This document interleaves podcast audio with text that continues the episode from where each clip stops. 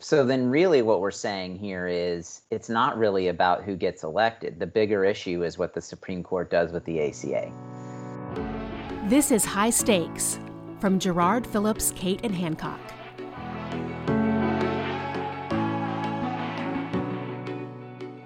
Welcome to High Stakes. I'm David Shifrin. A few weeks ago, we got a group together to spitball about the election. With less than a week to go, we figured we'd do it again, putting ourselves on record talking about what might happen when anything could happen. We'll know soon enough. Or maybe we won't. I was joined in this conversation in order of appearance by Tim Stewart, VP in our National and Academic Health System practice, Justin Gibbs, VP in our regional practice, and Isaac Squires, partner in our regional practice. We'll continue to talk about the consequences of the election, especially since we should have at least some clarity soon, so be sure to subscribe to the High Stakes Podcast on Apple Podcasts or Spotify this is like what this is about two or three weeks since the last conversation we had the, uh, probably almost a month now because the debate schedule. We weren't sure how much oxygen healthcare was going to take up. The first debate got a little bit of a little bit of it and then it's just been like pretty much radio silence. So does the fact that there really hasn't been anything new on healthcare mean anything? I, I mean there's one issue in this campaign. It's trump that's the that it's the only issue. It's the only thing anyone. I mean, I guess unless you're really into Hunter Biden, but that's the one issue. That's the one issue anyone's voting on. It's the one issue anyone's talking about. It's exactly what he wants. That this is all about him, but there's no room for anything else. I think. I mean, if we wanted to like get into policy, I think Obama's line last week is correct. You know, the the line about the Republicans being two weeks away from a health care plan for 10 years.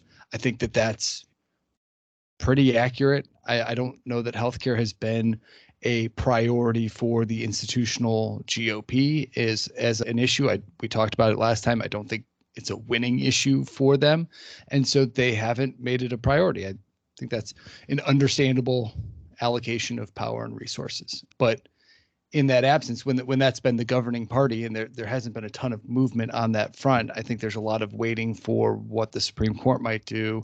But I, I haven't heard a lot of great policy discussions around healthcare. I think the only thing that even comes to mind as a as a, a topic in the presidential campaign is Biden pursuing the public option, and and so that that that is the one thing that I think everyone knows about the healthcare discussion in the in the presidential race, but beyond that, it has not been a focus because there's only one focus.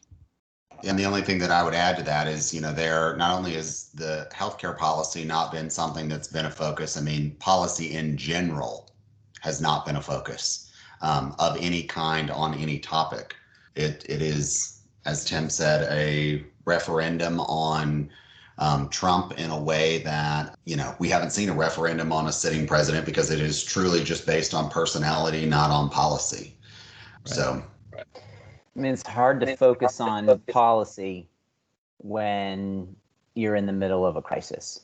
I think policy loses its luster in terms of being able to articulate something and have people focus on something when there is such a huge issue in terms of the virus staring you at the face day in and day out.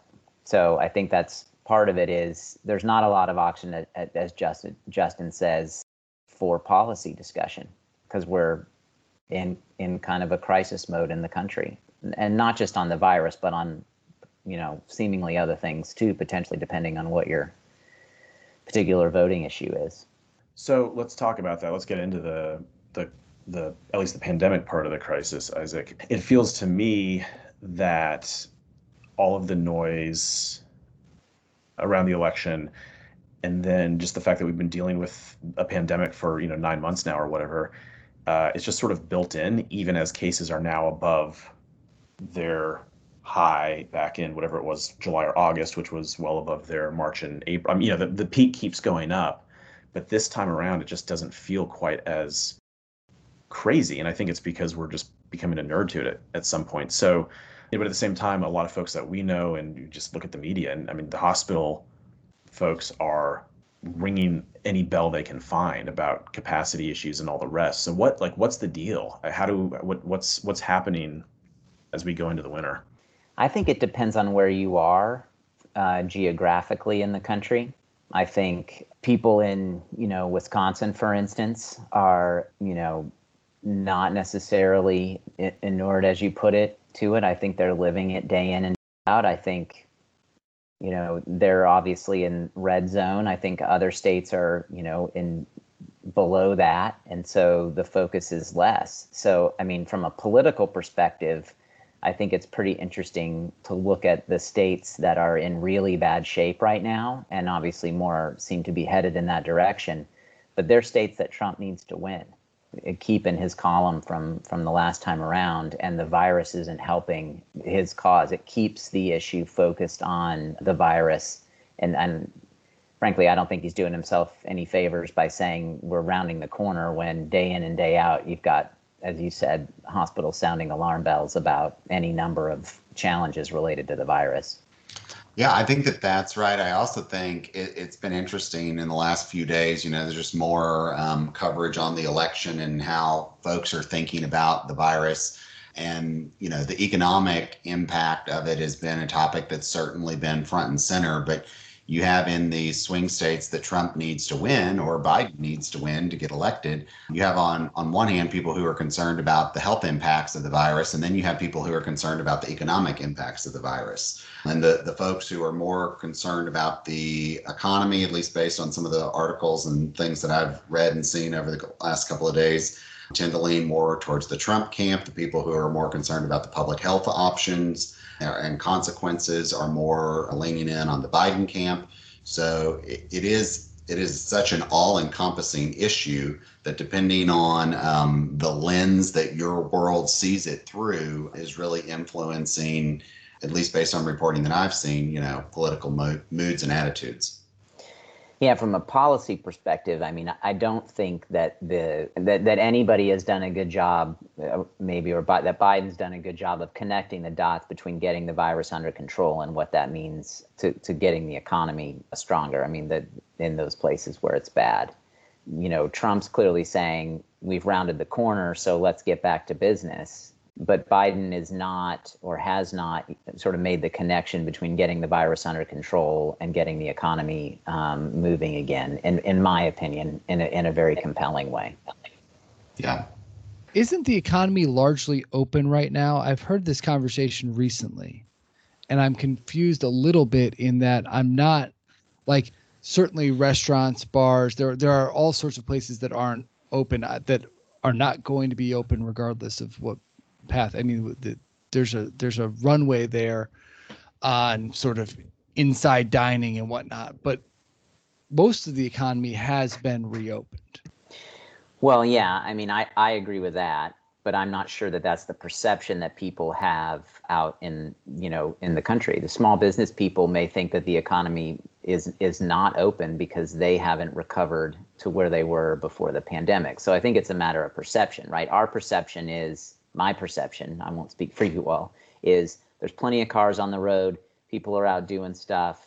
And so, yes, it's quote open, but it had, I don't think it's returned for smaller retailers, for the folks in the, you know, strip malls and that sort of thing. I mean, GDP is, is, is huge, you know, coming out today, growth but I don't think that that is necessarily being felt by most of the people in the country in some way. So it is well, open, and also huge growth relative to the basement. I mean, it's still I yeah. GDP is still down four percent since the beginning of the year or something like that. I think the I think the problem is you've got France and Germany now enacting you know lockdowns in some form or Ireland another as well. So you know I think that there's the prospect out there of of going back to where we were in March, and and so that kind of fear may be driving some people's perception too. Yeah, and I, I mean, I think that we do need to be, as a I heard you say this, but you know, it, it is beyond perception because we're not back to where we were before the pandemic. And I think everybody wants to be there, whether you're a small business owner or you're somebody who's working from home or you're, you know, a healthcare uh, provider who, you know, wants patients to receive the care that they need, both preventative and otherwise. So it, it's beyond perception there it, it is reality that we are not where we were in january or february. And you know we're it's going to be a while before we get there. But you know the concerns that folks have about that i think goes beyond just perception to a true reality of where we are at this point in the ballgame.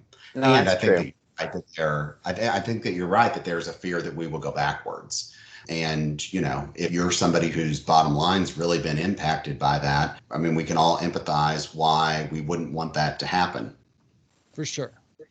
And I wonder, since this is what uh, our election roundtable, I would say, I'm curious thoughts around the idea that if Trump won, which I'm willing to go on record on this and look like an idiot, I think he's going to lose big. I think it's much likelier that Biden wins in a landslide than Trump wins at all. So I'm going to prepare to look really stupid six days from now. That said, if Trump were to win, do the politics of the pandemic change at all? Does does it change as a sort of cultural issue if Trump wins and is no longer I think I think he feels forced to take the it's not a big deal position because the other lane is taken. So if he wins, does that change how they approach the time between now and a vaccine or herd immunity or where, wherever we are in the middle of next year? Do they take more aggressive steps to contain the virus because it's no longer valuable as a political issue? if Trump were to win, Tim, I like your question, but if we just look at his history, has he really ever wanted to change his mind and say, you know, that's actually not right. I wasn't right. This is a big deal. Let's lean in and get it fixed. Even if there, perhaps there are some policy uh, changes that could go, that could be proposed and go into effect that would work to accomplish some of those things. I don't think that if we look at the history of Donald Trump's life, even beyond politics, that he is going to change his mind about really anything. So, you know, I I would not look for if Donald Trump were elected, and I think you're right. I don't I I don't think that he will be. I, I would not look for a radically different approach to dealing with the virus, you know, at the end of next week. But you could have some state governors. I'm thinking about Florida, for instance, who have had some looser state policy, right? More in line with Trump's position. They could be freed up to take a little bit different position without necessarily catching so much flack from Trump, maybe. And that may be entirely too hopeful. Admittedly, and uh, sort of, I'm admitting my bias there, but that's a possibility. I don't think it's likely.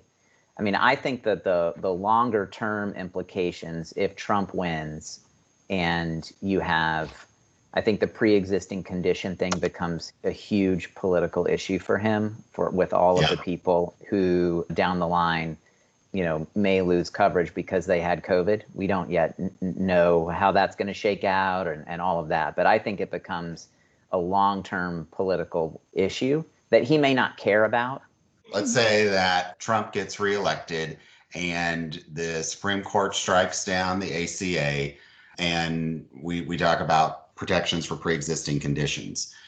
I know that right now Donald Trump is the Republican Party. If he's reelected, the time of him being the Republican Party, the clock starts ticking right away. And the Republican Party will exist after Donald Trump and the Republican senators and members of Congress who want to be the future of that party are not going to let folks who have pre existing conditions be excluded from having health insurance. They're not going to do it for a whole host of reasons. Uh, a big one is their own political future, and that's me being cynical there. But it is, I do not think that we live in a country anymore where it is palatable for people to be excluded from having health insurance because they've been sick before. Well, and Justin, I think that too goes to an earlier part of the conversation where we're talking about how uh, Obama's quote about how the Republicans have been, what would you say, two weeks away from a healthcare plan for the last decade. Yeah. So why would we believe that they would all of a sudden be sort of capable of making such big, such sweeping changes all of a sudden when that has not historically been the case. Well, that would be or the burning platform. Republicans ever want to do anything, right? I mean, Yeah. Republicans by their by our nature, we are not looking for big, broad, sweeping, comprehensive changes. Mhm. So you know there is that too. I, I also think Obama undersold the the fact that Republicans haven't had a health care plan in ten years. Republicans haven't had a health care plan since FDR passed Medicare. You know, I mean that's it's not a winning issue for Republicans. Yeah, and I think to to that point, just thinking about sort of the approach. Some of this is I don't they haven't had to because they've had the Affordable Care Act as something they could just beat up on as a thing. They could call it uh, you know, just Obamacare, it's got Obama's name in it. We hate it. Don't you want to get rid of government intrusion into your health care? If it actually does get fully overturned by the Supreme Court, then and in this scenario where they're in power, they would be forced to act. To Justin's point, the the goalposts have moved on some of this stuff because of Obamacare, because of the last 10, 12 years. It's not politically tenable, especially given the demographics of the Republican Party to remove pre-existing conditions or to to allow pre-existing conditions to be a condition for health insurance. It's just not it doesn't make any political sense. Right, but the thing that then what happens if he wins is that they can't the Republicans can solve in a one-off kind of way, right? A big problem and take a huge load of credit for it.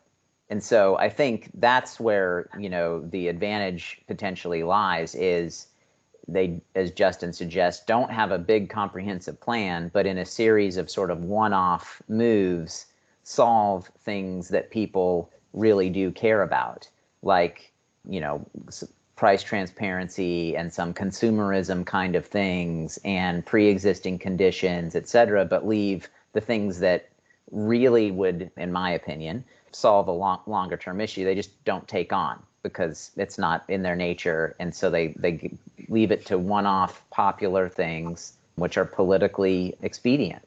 I think that everything that we've said on that is right. But let's let's think about what happens if Biden wins, because again, I think I think that there is a very likely scenario that not only Biden wins, but that Democrats take control of the Senate and that they probably expand their control of the House, in which case we have what we haven't had since Obama's first two years in office, which is Democrats controlling everything in Washington if that happens, you know, those first two years are really key in passing big policy initiatives, which I think uh, we can all agree healthcare is going to be part of it, in addition to, you know, stimulus funding to get the economy going again, to take care of healthcare providers, all of that kind of a thing.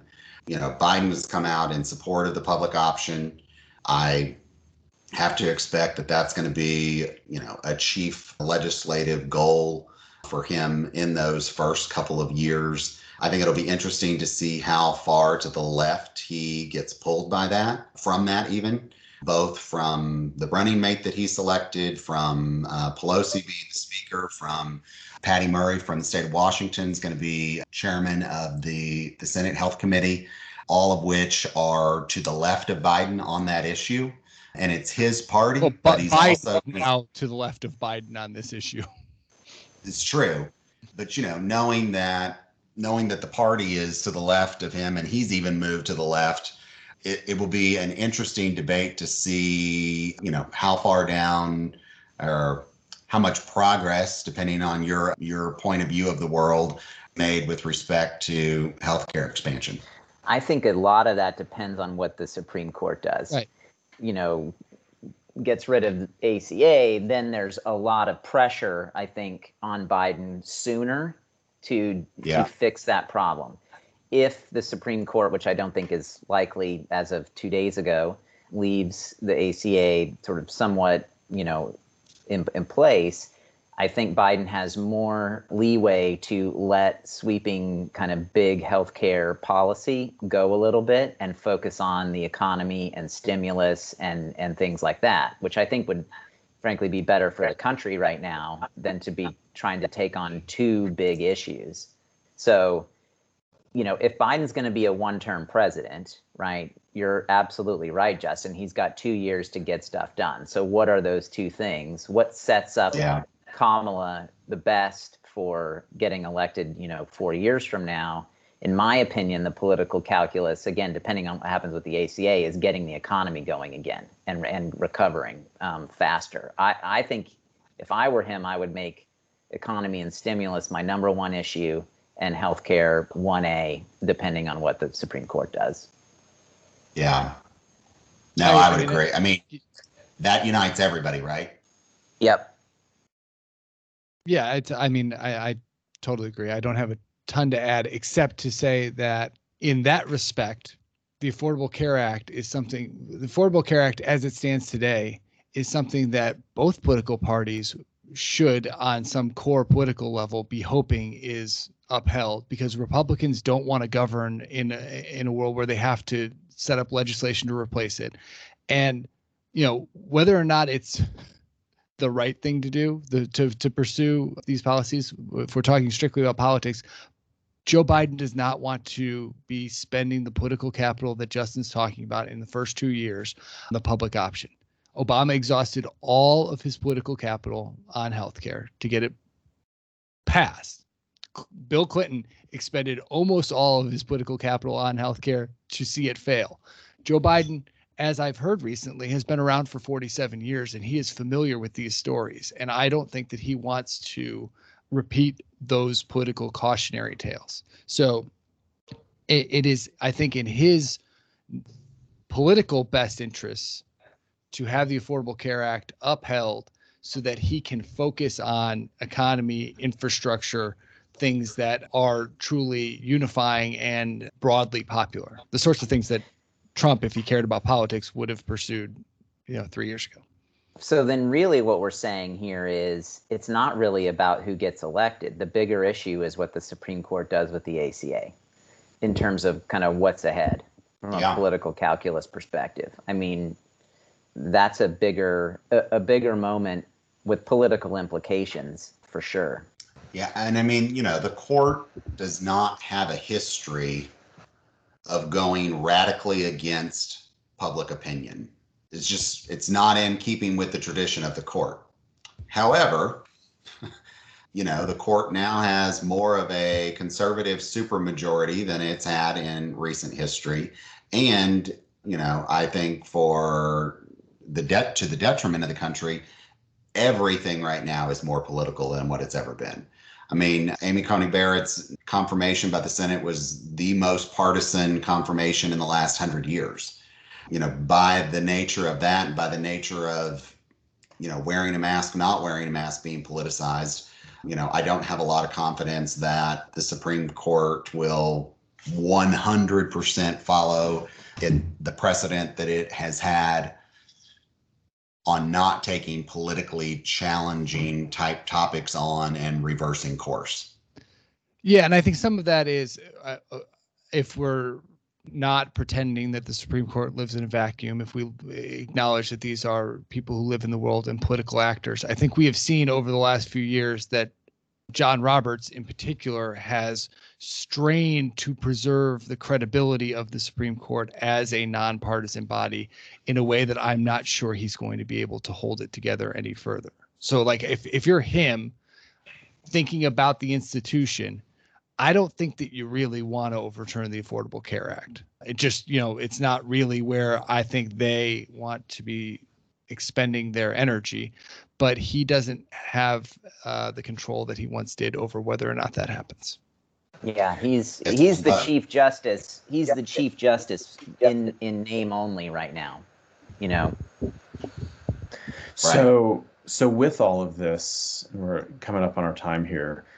I do want to ask the, you know, sort of the question, which is like, what is there anything new that we need to say to the healthcare industry, to providers, with all this in mind? Because it feels like, and we're saying that nobody should really want the political weight of making big changes. And in the past, we've said, you know, things do take time to change, big sweeping change. But it feels like, as of right now, while that may generally be true, there's like the door is cracked on something happening, particularly because of the court. So does that change what we what we tell the healthcare industry to be thinking about, to be doing, to be preparing for, to be saying, or do we just say sit tight and we'll see you on Wednesday morning? I mean, I think what we've got to do as an industry and especially hospitals and, and health systems and providers is to keep the trust that we have right now because we're going to need it in some form or fashion over the coming months. So do everything you can to keep the trust that you have. And then as this sort of shakes out, I think the industry has to figure out if and how it wants to use its position more broadly. I, I think that's a I think that's a challenge. But the first order of business is to keep the trust. Agreed. Well said. For our uh, post-election roundtable, assuming that Biden wins, one topic that we want to we should get to next time is the implications for M and A because that is a, that is an area Yeah. where Biden has taken a pretty clear point of view on against consolidation and wanting a stronger hand from the FTC. So hopefully, let's talk about that next time. Yeah, I think I'm going to leave that in so that people know it's coming. It's a teaser, unless So- we scrap all of this because Trump wins somehow. So Tim, you went on record and said, you know, you think Biden wins big. I Huge. am I'm less optimistic than you about that, ad- uh-huh. admitting my my sort of who I who I voted for, but I, I think it's going to be closer than you think. I think some of those states that Biden is thinking he's playing in is break for Trump. I think it's going to be pretty close. I think it's going to be pretty close. I hope that for the future of our country that we have a winner next Tuesday evening or very early Wednesday morning, regardless of what side that comes down on. I think that Biden ekes it out, and maybe more than ekes it out, but I, I, I do not think that it's a landslide type election scenario. And at some point, we're going to have to figure out how to poll people who don't want to be polled or who are not responding to polls in ways that they historically have.